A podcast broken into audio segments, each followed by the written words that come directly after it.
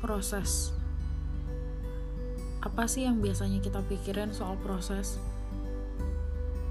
Setiap proses di hidup kita yang harus kita ketahui, yang berubah itu musim, tujuan, panggilan, hidup kita, dan janji Tuhan tidak pernah berubah.